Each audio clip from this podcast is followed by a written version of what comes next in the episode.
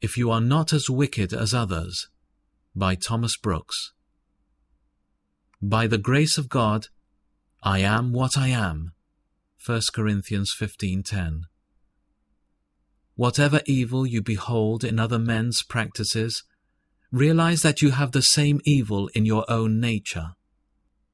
There is the seed of all sins, of the vilest and worst of sins, in the best of men.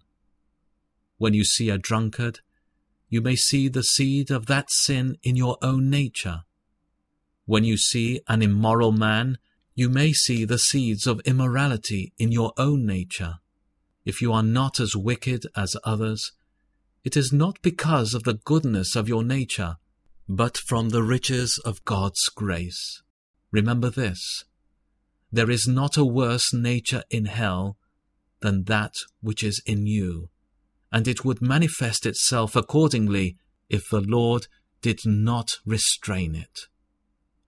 There was one who was a long time tempted to three horrid sins to be drunk, to lie with his mother, and to murder his father. Being a long time followed with these horrid temptations, at last he thought to get rid of them by yielding to what he judged the least, and that was to be drunk. But when he was drunk, he did both lie with his mother and murdered his father.